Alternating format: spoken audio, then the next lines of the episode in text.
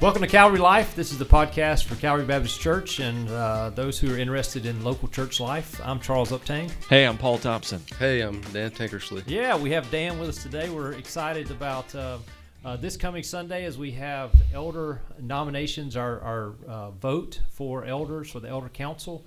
And uh, two men are before the church, Sam Tarwater and Dan Tankersley. And so we thought today be a, a great day to have a conversation uh, with Dan just to talk about um, his ministry uh, and also just, I guess, give you a chance to just get to hear from Dan a little bit from a different perspective than his discipleship pastor role that he's been in. So, uh, Dan, thanks for being with us. And uh, I just thought I'd ask you first off if you just give us a, a, a real, I guess, a brief overview of your testimony. Tell us about uh, how, how God came into your life and, and uh, those kind of things as we start. Okay. Uh, well, I was born at a young age, um, as most people were. And most people listening will know that I grew up here at Calvary Baptist Church. And I did the math recently. Um, I've been part of Calvary for 33 years of my life. So Calvary's been my home church for 33 years out of, I'll be 40 in August. Um, so I came to Christ here at Calvary as an eight year old. I th- believe it was at a VBS. Uh, my grandfather baptized me. And some people look back and you know they get baptized at a young age and say I wasn't really saved then, I came to Christ later. But for me, I believe that I was eight when the Holy Spirit indwelt me. I believe that was the point of my salvation. So I grew up here at Calvary, um, was involved in the youth group, and I was here until 2003 when I left for college. And um, uh, to kind Montevallo, of Montevallo, Hall of Fame, Sports Hall of Fame. That, that is true. Before Montevallo, it was Central Alabama okay. baseball. I spent some time at Auburn too. But um, so in college, I was pursuing physical therapy, and I thought that's what God wanted me to do. I hadn't hadn't really prayed about it a lot. I just assumed that you know that's what I was going to do. And so, uh, long story short, I applied to physical therapy school at UAB, one of the top 50 schools in the country. Got Go on Blazers. the waiting list. Assumed I was going to get in, but I didn't. And so that's when I really started actually praying about God. What do you want me to do with my life? And it was at that point that I've sensed God's call to ministry. And the first thing I did was enrolled in seminary at New Orleans. They had an extension in Birmingham. And the very first class, we went around and introduced ourselves and you know talked about what we wanted to do in ministry. And I said, you know, I'm Dan. This is my first seminary class. I love Jesus and I love sports, so I think I might want to do recreation ministry. And uh, there was a guy in my class that served at Hunter Street Baptist Church, which I know Charles, you're familiar with Hunter Street. Yep. And uh, he said, "Hey man, we got a part-time position open in rec. You want to come work for us?" And that was my path into rec ministry. I was part-time for a few months, then full-time. Uh, then uh, to fast forward 2012, um, God brought me back to Dothan to serve in recreation at First Baptist Church here in Dothan.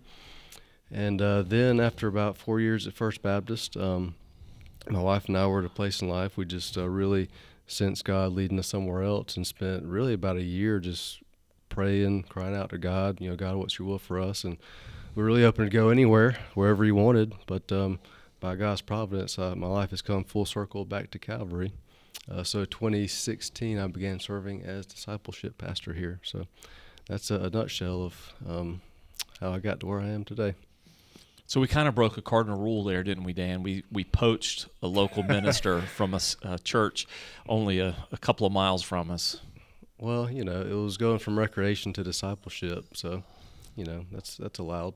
Yeah. We're all one big family. You know, First Baptist planted Calvary, so we're all one big family, right. really. Do they still talk to you over there? Do you uh, have any? Not anymore. you know, uh, yes, they do. My in-laws are still over there, so. okay, and I still get a Sunday morning text um, from Johnny, Johnny Fain. Fain. Yeah, so, as do I. Okay, good. I'm glad you're on that list. I'm glad you didn't burn that bridge. well, good. Hey, when you were at New Orleans, because Charles went to New Orleans, I went to New Orleans. I don't think our, our times there were, I don't think our paths crossed, but what was your favorite class you took there? Uh, my favorite class was probably my first class, and that was um, spiritual formation. All we did was we memorized Romans chapter 8. Don't ask me to recite that now, but we memorized it. I did back then. And we went through Donald Whitney's spiritual disciplines for the Christian life. And for me, that was a time where I think God really um, transformed me a lot. So that's probably my favorite class. Do you remember any professors um, in church rec? Um, I, not off the top of my head. Do you? I'm trying to though. That's why I asked you because I was hoping you could remember the guy's name. I think his last name started with an M, but I really liked him. I just can't remember. I did a one week intensive doing a workshop because I was doing extension in seminary back in the day. Our our extension center was in Orlando, Okay. so. Yeah, I can't remember. I'm sorry. Well, tell us a little bit about what you perceive in a transition from you've been on on staff with us for six years in a staff role, ministry role, discipleship. One, start there. What what do you do? Okay. And what's your job here? And what do you perceive being different being part of this elder council? All right. Uh, well, as far as what I do, um, I guess I would I would kind of oversee our small groups, um, our discipleship process, our, our D groups, and so a lot of what I do is um, equip, lead in those areas. I spend a lot of time writing life group curriculum. Um, I kind of am involved in the membership. You know, I help teach the membership classes and, and all that. So I guess those are the, the main things. Um, and as far as how that's going to change, um, y'all could probably say more about that. I'm not real real sure. Of course, there'll be more you know meetings to go to and that sort of thing. But um, I guess Definitely more meetings. Definitely more meetings. This is really part of a process too for the church and, and for the church's sake in clarifying those roles, so, so our folks have a have a better, clear, more biblical understanding, not at any fault of theirs, but just through ours, of making making it plain that the word pastor and elder are interchangeable. And so, you know, moving forward, trying to be very, very careful with the titles we use for people who work on our staff, people who have ministry leadership roles who are part of paid staff, but um, may or may not be elders in the sense that um, they're not given that authority over the church in the same sense, don't have the same kind of responsibilities. Um, you know, maybe a traditional technical definition for elders would be those that the church is entrusted for its teaching ministry and also performance of ordinances. So these are the ones that we would entrust to bapt- baptize and lead in Lord's Supper and and those sort of things. But just trying to be really clear because we don't want that confusion anymore. You know, it's just it's been a, a long-standing problem with Baptist churches like ours that we're just really non-specific about those titles, and so almost anybody on church staff that gets you know that has a job, a ministry role, leadership position that they're paid for, gets titled pastor, and that's you know that's just not consistent biblically, and so it's just something we're trying to be just super sharp with and clear on what we mean when we say pastor. So if, if you're a pastor, you're an elder. That's just those things are are they're the same. Yeah, and you know, I, I know we've really struggled with what what to call the rest of the staff. You know, we we haven't really found a word the words that, that meet the really what we want to say, and so you know we we have some some of our guys and, and Joyce, you know, we call directors because they direct ministry uh, is a is a good way to say that. But but you know. Um, that word kind of comes short with some of the other things that we ask them to do that's more than just direction of ministry because you know, uh, we expect like Reagan, we expect Zach to be uh, to be helping when it comes to shepherding the congregation underneath you. You know, and Yeah. so how do we call them something that kind of leads to that, but doesn't doesn't just fall short of just directing ministry? Yeah, I'm not satisfied with where we've landed right now, so I don't think this is where we'll be long term. But sort of in the intermediate, we've titled those who are ordained, but working under the leadership of other staff, like under my leadership or yours in family ministry or something like that, we've used the title associate pastor. And so for those who meet the biblical criteria for elders, things we find in Timothy and Titus, we would, if they're ordained, so they're reverends technically, then we would say um, we could call them associate pastors. But like you said, otherwise, the unordained staff or those that aren't biblically qualified to be elders, sometimes just simply for because of gender, we don't believe that the Bible allows for women as pastors, pastoral roles. And so those would be people who are directors. Others, it may just simply be age or experience or um, time put in. Or again, um, it, this is maybe a little bit of a digression from you guys getting to know Dan a little bit. But in a church setting, you know, people need to understand too that the local church has the responsibility of calling out, choosing, identifying their own elders Right. we don't do that on our own. So if for some reason I were to leave Calvary and I were to go to attend church somewhere, I moved to another state and I'm attending this Bible church in Michigan, I don't walk in and declare myself an elder there. That's up to that local church to determine if I if I am an elder and if they want me to be an elder for them for their sake. So, you know, ultimately that falls on the congregation too. So the congregation has to see even in our staff, they have to see those that we would choose to be elders. They have to see that because the church has to nominate them. We're not choosing our own um, you know, successors or, or ministry partners. We're not choosing our own elder council. The congregation nominates, and the elder council just just vents a little bit. Um, Dan, you know, you've seen elders at work here because pretty closely paralleling the time that you've been on staff here, we've had elders in place. So, kind of give a spiel, you know, maybe a, a commercial and advertisement from your perspective. What's the value for a church like ours to have elders? Is this something that you would say is a that's a must do, or it's okay if you do or if you don't. It's a preference, not um, you know, it's not a requirement. Or would you say this is something that uh, you know church really needs to have? And to follow up with that, if you should um, become a senior pastor somewhere, maybe a church plant or um, a replant or something like that, and you become a senior pastor, is is having elders is that a priority? Um, to answer that last question, yes, I believe it is a priority because it is the biblical structure of a church. You have elders and, and deacons. Um, and speaking to our elders, um, I think I'll read Hebrews 13, 17. I know that our elders are familiar with that verse. Uh, it says, Obey your leaders and submit to them, for they're keeping watch over your souls as those who will give an account. Let them do this with joy and not with groaning, for that would be of no advantage to you. And so I get a sense that our elders really understand that they're shepherding, shepherding this flock and will give an account to God for it. Um, and of course, one of their main roles is prayer. We shouldn't expect God to do things apart from us praying. I know we have y'all have special meetings on Wednesdays to do nothing but pray for our members. Um, I know people, um, our average member probably doesn't know that, but our elders do a lot of, of praying for for you, the church. Um, in addition, they um, uh, help keep us on course. And really, one of the things that drew me back to Calvary almost eight years ago was just the Calvary's not a perfect church, as we all know, but I believe after being here eight years, our desire is to conform to Scripture. And you know, there's a focus on biblical preaching, on missions, on discipleship. Um, and I guess about four or five years ago, we realized that hey, we need to have lay elders, and so that's the direction we've been going. And so, uh, just to be at a church that you know conforms to Scripture and has you know men operating as elders who are walking closely with the Lord, I think is a real blessing, and it's the way God designed it. And I can't imagine where we'd be um, without that sort of structure. Yeah, I think we're kind of, you know, you are the, as we mentioned, we, we were talking earlier, you're kind of the trend, the last piece of the transition from staff to now having those who have a pastor uh, name or title, uh, being me and you, are the only two on staff um, besides Pastor Paul um, who will now be on the on the council, and so it will it will fit better with that. Talk a little bit about you know in the last I guess three or four years, you've had to you've kind of had to um, I don't know submit to the elders uh, mm-hmm. while carrying that pastoral title.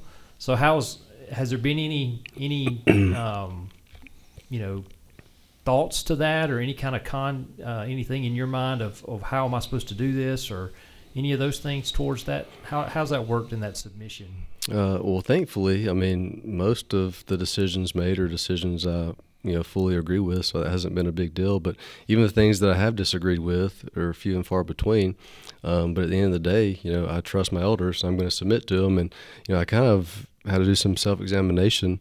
And if I didn't trust the elders here at Calvary Baptist Church, I probably wouldn't be here. Um, and so I see the value in you know the structure that God lays out, and sometimes you submit to your elders even if you disagree with them, uh, trusting that they are discerning the will of God. And um, I'm looking here at Acts 20, 28, um, which says, "Pay careful attention to yourselves and to all the flock in which the Holy Spirit has made you overseers." And so we trust as God, you know, provides elders to churches. It's the Holy Spirit that leads and guides that, and so um, again, at the end of the day, you trust that the Holy Spirit has given you the right elders. And if you disagree with those elders, you say, okay, I'm going to submit and follow them anyway. So now we've got thousands of listeners that are sitting on the edge of their seats. They've pulled off the interstate because they want to know, all right, Dan, what have you disagreed with regarding decisions of the elders? tell us one or two things that elders have done that you said, mm, I don't know about that. Okay. Well, uh, Justin, you can edit whatever you need to. No, no, no. editing. this, is, this is what keeps this is what keeps people listening, Dan. No. Well, people probably know that I'm somebody who likes to, to kind of pick a course of ministry and stay on it. And so I'm actually looking right now at a discipleship strategy that we developed years ago. And so I was pretty committed to that strategy. Um, but then, you know, we kind of decided to kind of um, change that strategy. So that, that was kind of a hard adjustment. But um, where we landed, you know, I think is, is a good place. And so that was one example. And um, I can think, and actually, I think when y'all went to the Nine Marks Weekender, um, those who went came back with some very grand ideas and um, proposed some major changes. And I was kind of like shocked about those. But after it was filtered through the lay elders, we landed a place that was very reasonable. So um, I just want to say that I'm, I thank God for the, the lay elders who have It probably worked, right? It yeah. That's what's supposed to yeah, happen. Yeah, the, yeah, it worked. Dan, that would you say a- one of your roles, one of your staff roles, so this will be an elder role too, will be to provide balance? I think so.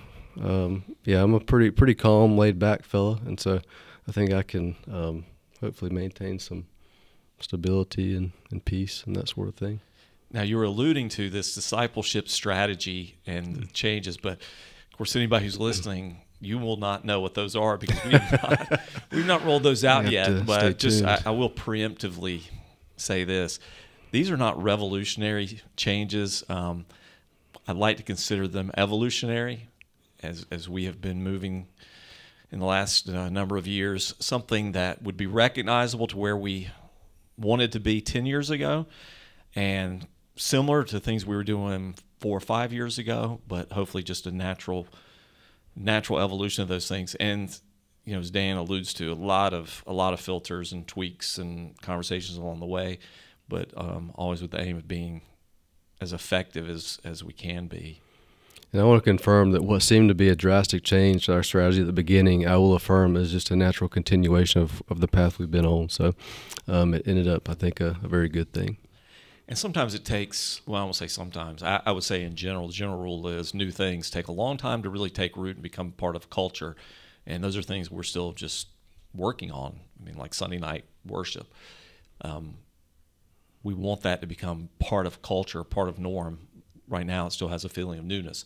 Same thing with open classes and, and that's that level of teaching, training theologically, and, and not just theologically, for people who haven't been in open classes, it's not dry, boring theological information. We do spend time in theology, um, biblical theology, and we got some exciting stuff, at least from those of us who will be teaching it coming up, but also just practical life things and marriage and family and and relationships and purity and discipling and you know all those things are all woven into that. So let me just take a moment to say if you're if you're missing that component, jump in and you can still be faithful to and active in your own small group, your life group, and do this. Um, but there's some there's some really some good things happening there. Yeah. You know, one question, Dan, that I've I've gotten since I went on the council a few years ago, has already been on staff, is is how how does it work with um, you know in the as a council as a member of the council that we we are all equals as elders. Of course, then we we see Paul as the first of equals, is in because he's the teaching pastor in that. So, but then how does that work? Then when we turn around and in the office, and Pastor Paul is the you know he is our boss, so to speak, or not so to speak, he is. So how how have you So to speak, Dan. Yeah, how have you, so to speak, put that in your mind, um, and what do you see there? How how are you, how are you? How would you explain and answer that question? Um, I guess I haven't thought too much about it. I mean, just in a general sense, uh, you and Pastor Paul are, are my elders because you're older than me. You're men that I look up to, and so that's that's not going to change, obviously. And um, y'all could speak more to Mark Dever and the kind of the structure of his elders. He's got a lot of young elders, and you know, for him, they they vote against him all the time, and he thinks it's a good thing. And so, I may vote against you on a vote, but that doesn't mean I'm not going to look up to you and, and respect you and, and that sort of thing. Um, but I don't think we vote about a whole lot, so that might even not even be a be an issue.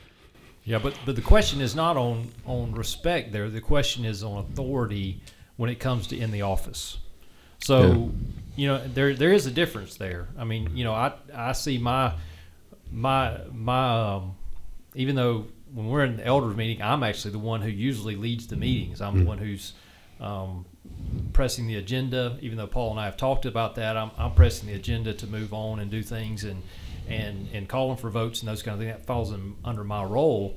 Well, then of course we come in staff, and, and that's not the same. It changes. Um, so there is a change in that, um, and it's in, and I don't think it's as hard as people think it is. I guess is my point. Um, and I think you'll find that that it's it's really not much different than what you what you do on a on a day to day basis because our staff meetings are open. You know, Paul doesn't Paul doesn't run us as as the authority and saying, "Here, guys, this is what you're going to do." You know, there's a lot of discussion and a lot of openness, and I don't think he would want to run run in a direction that the staff didn't want to go. You know, And so um, with that, I don't I don't think there's that much difference. But I've had that question a lot of, mm-hmm. of can you do that? Can you have this? Can you can you be on the council and be an elder, but then also serve underneath Paul on staff? And I say yes. It's very it, it works very well. Actually, I don't mm-hmm. see it as a problem at all. So mm-hmm. maybe you'll. I hope you'll find the same yeah, thing. I think. I think if, if you can do it, I can do it, right? yeah. And ideally, and this is something I guess I want our folks to hear, um, if you're a Calvary person listening, that those are not two groups that are working in any way at odds with each other. And you know, if our, our staff is an extension of of the direction that el- elders are setting, and elders are also we've heard, we've said these things before to congregations we were implementing this years ago.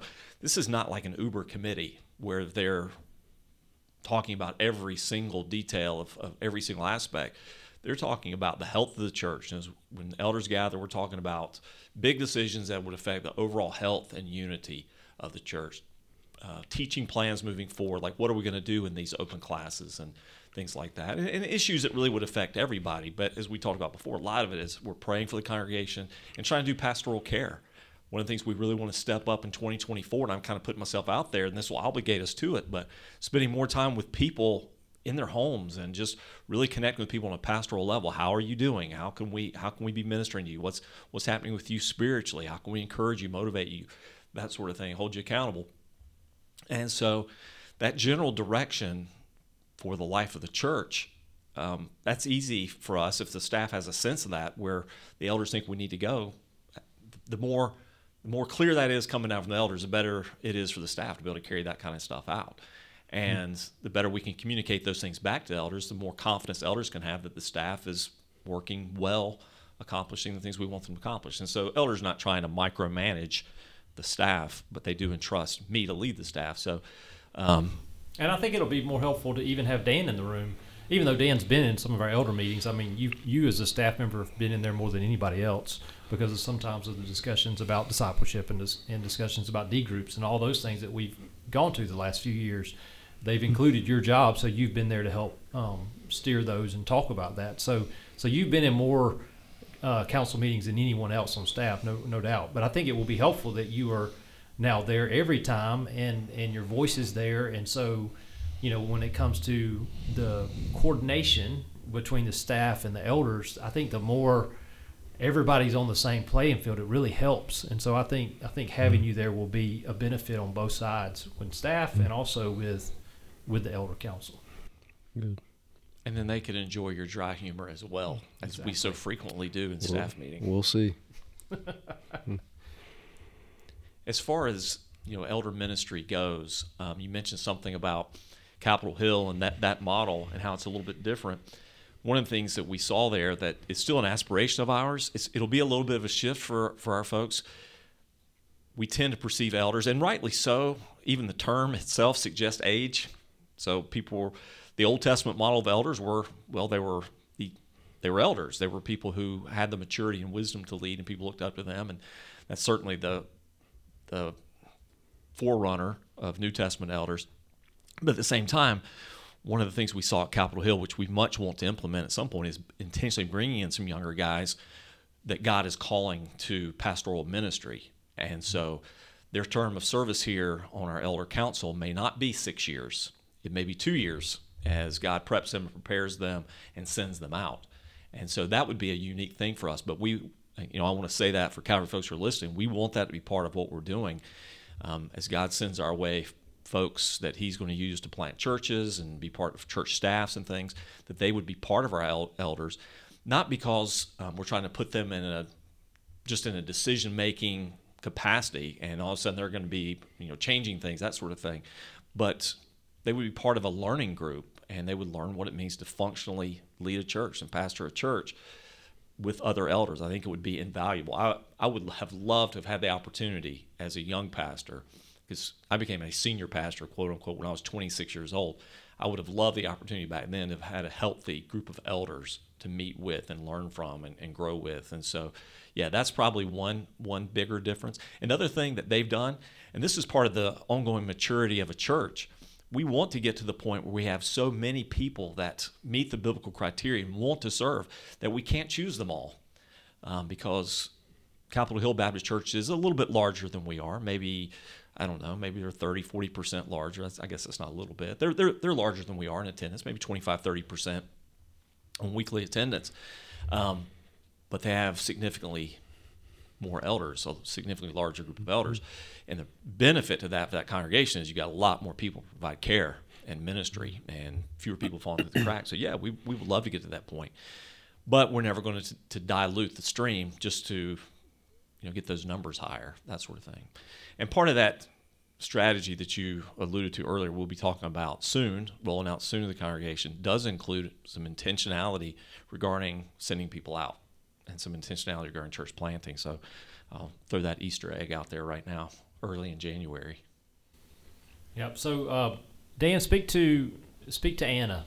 Uh, Okay. And and her role that you think she has in your ministry as as as spouse of a as a staff member and now one serving on the council of elders. Um, you know, speak to to her role in this. Okay. Can I say how we came together and then speak to Yeah, that? Just give a, a brief summary. So, um, so I was living in Birmingham. Actually, at Montevallo, I had a bad relationship and got out of it. And after that, I was like, God, don't let me date or even want to date anybody that's not the one for me. So I was living in Birmingham for, I guess, about five years after that, and it was one of the top ten cities in the country for singles. Didn't date anybody. And then I come back to Dothan, where there's there's much much less singles. Um, and so I was I was really thinking about what the Apostle Paul said about you know just do, staying single, doing ministry. That's where I was kind of at First Baptist. I wasn't closed off to marriage, but I was just praying, God, don't let me desire anybody that's not right for me. So one day I uh, get back in from lunch, um, the Recreation Outreach Center at First Baptist Church, and my assistant says there's a couple uh, ladies from California looking at the gym. So that was Anna and her mother. And so at the time, I was recruiting for a kickball team. Um, kickball for singles is a big deal here in Dothan, if y'all didn't know. And so this was like the first season. So I had a team at First Baptist, and so I recruited Anna to play. Uh, God gave me a desire for her, and we dated for a few months, and the rest is history. And on her end, if she told it, she would also say that she spent years just praying for the right person, didn't do much dating, and then comes back to Dothan, and God brought her from the other side of the country straight through the doors of my workplace, and that's really what it what it took for me to be open to that. So what was she doing in California? Uh, she went to college at San Diego State, uh, graduated. Her father was a pilot for American Airlines, retired, was just living out there in Orange County writing writing books. Um, and so they were, um, that's a whole other story about he was committed to staying there, but then uh, one day God changed his heart and they moved back to Dothan. Um, but she grew, her grandparents uh, lived here, so she grew up come visiting Dothan every summer and that sort of thing. So you guys so. only dated a few months, and then you. Uh, I think about six or eight months, maybe. Uh, it was less than a year. Yeah. So, been married. Uh, April will be ten years. Uh, three kids. Elijah's uh, six. Uh, Kate is four, and Audrey is two. And they're all about to have birthdays, so you can add a year to those numbers. Awesome. But as far as her role in, in, in the ministry, um, up until now, her, her primary role has been prayer. Like she wants to, she doesn't have her own ministry thing. Like she sees her role is praying for me and supporting me. And you'll notice wherever I am, she wants to be. So whether that's teaching in a life group or you know teaching an open class, she really wants to be with me, and she sees her role as, as a supportive role um, to me.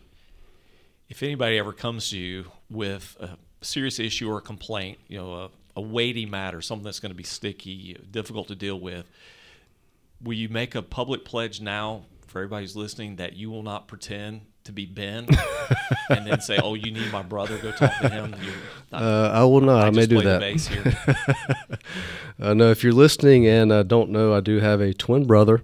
Uh, we're actually mirror images. So if we're looking at each other, I'm left-handed, he's right-handed. I'm right-footed, he's left-footed. All those things, and um, he does play bass guitar on some Sunday mornings. Um, but the way he tells the way he tells us apart is that he has a beard. So remember, Ben Beard. If he shaves, that'll confuse everybody. But as of now, Ben has a beard and I don't. So yeah, Dan discipleship. I like that, Justin. Yeah, I've got I got a question too. From uh, I've always I've had this uh, this thought many times walking behind the office building. There's there's concrete back there that was poured back in the 1990s, Okay. um, maybe 2000, somewhere in there, um, and it's got two sets of initials in it. I don't know if you've ever noticed it. I don't think so. It's a BN and a DN. And I've always wondered if that was Ben and Dan playing around because they would have been about that age. And instead of doing their real initials, they thought, hey, we can do a BN and a DN. It's- so I, I want to see if that if that's true. That's very possible. If, if I did that, I don't remember it, but it doesn't mean I didn't do it. Maybe somebody listening did it. They can let us know. But I'd like to go look at that and see if it, it's I've my never- I don't know handwriting. anybody else with BN letters that, that would fit at that time frame. You know, I've been here forever, so I I, Yeah. I remember when that was poured, and I was kids here, did yeah. that. So I'm wondering if that's a if that's Ben and Dan.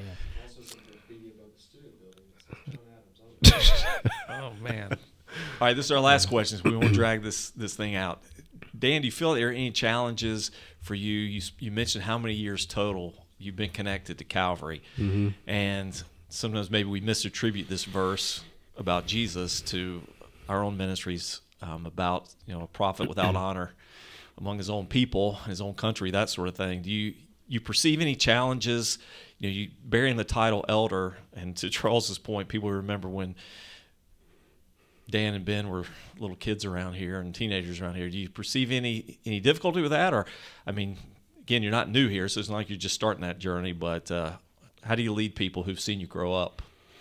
Yeah, well, going back to you know, I was at First Baptist and um, really prayed about God. Where do you want me? And um, you know, He could have sent me anywhere in the world theoretically, but He brought me back to my home church where people already knew me. And I was thinking, you know, life is really all about people, and I think there's an advantage of, of knowing the same people a lot of your life. And I think on both ends, you know, the people at Calvary you know me because they watched me grow up. Um, so hopefully that means they know they uh, they've they know my testimony. They know that hopefully they can trust me, and so hopefully that's an advantage. But the cool thing is there's so many new people at Calvary. I love teaching the membership class and seeing all these new people come in and coming in for the right reasons. And so there's kind of uh, I guess a mixture of people that watch me grow up versus you know new people who uh, don't know that I grew up here. But um, I don't see that being a challenge. I see it as a kind of a, a privilege and an honor. And now that you've been on staff at, at both those churches, First Baptist Dothan, Calvary Baptist Dothan, what are what are ten things that are much better about Calvary than First Baptist? What are what are ten things that I mean definitely say we're, it's way better over here than over there? Yeah, we'll do that for the next podcast. And I'm hoping Taylor's listening because listen, I'm not trying to take shots at you, but you know you're you know Taylor's still pretty pretty new at all this, young guy. I'm just trying to give him some things to shoot for.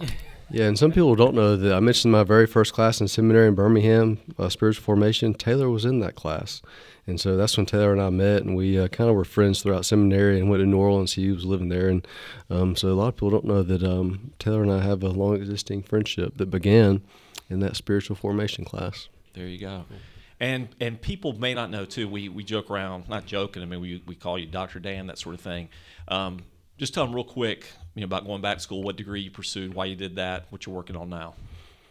Um, I'm not working on a degree now, but uh, I went to. Um, not working on a book or anything?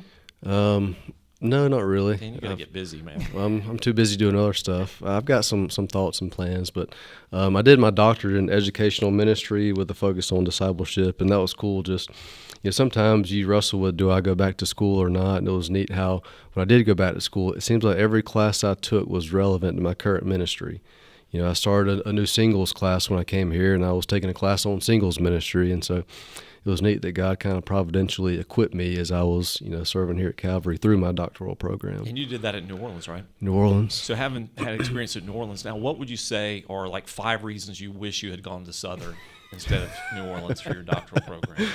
We'll save that for another Okay, podcast all right, too. we'll- Justin, you make a list of that Yeah. uh, for the next one. So good. Hey, let me remind Calvary folks too. Both Dr. Sam Tarwater, Dr. Dan Tankersley, nominated by the congregation, vetted, filtered through our elder council. be presented for a vote at our next members meeting, which will be taking place this Sunday night at the conclusion of our um, Sunday night worship service.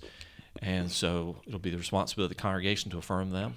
And per our bylaws, they have to receive a 75% affirmation from the congregation, and then the rest follows the term that they'll serve three years, and then um, then then can basically re-up for another three, and then take a mandatory one-year sabbatical off the council, and that really affects more of our of our lay elders just because of the toll it takes on them. Those guys who are working full-time jobs, most of them, some of them retired, um, but just the busyness because it is a demanding thing. And and let me say this one thing about that for Calvary folks.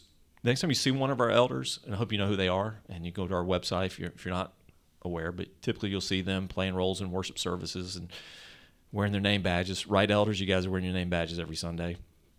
Um, appreciate them. Let them know um, you appreciate what they do because those guys are doing it. Besides um, the few of us that are doing this as part of our, I guess, paid responsibilities, though it does add additional hours and time. Those guys are doing it on their own, and so we really appreciate them what they what they contribute to Calvary. Yeah, I, I'm just very thankful to be a church that that now has elders and um, just the stability it gives us, and I'm just very thankful that God led us to this path. You know, six, seven, eight years ago now. Such a good way to be. All right, well, that'll do it for our, our podcast today. Remember, if you have a question for us, uh, shoot it to us at podcast at calvarydothan.com. We'd love to answer it uh, in our next podcast or, or down the road. we got a couple that we're looking forward to, hopefully, to get uh, Dr. Sam Tarwater also in here to interview him. And then uh, something from our women's ministry is, is upcoming. We want to really promo that well, too. So we got a few things up coming in the next few weeks. We hope you'll be with us, and we'll see you next time. And remember, we are for God, for Dothan, and for the world.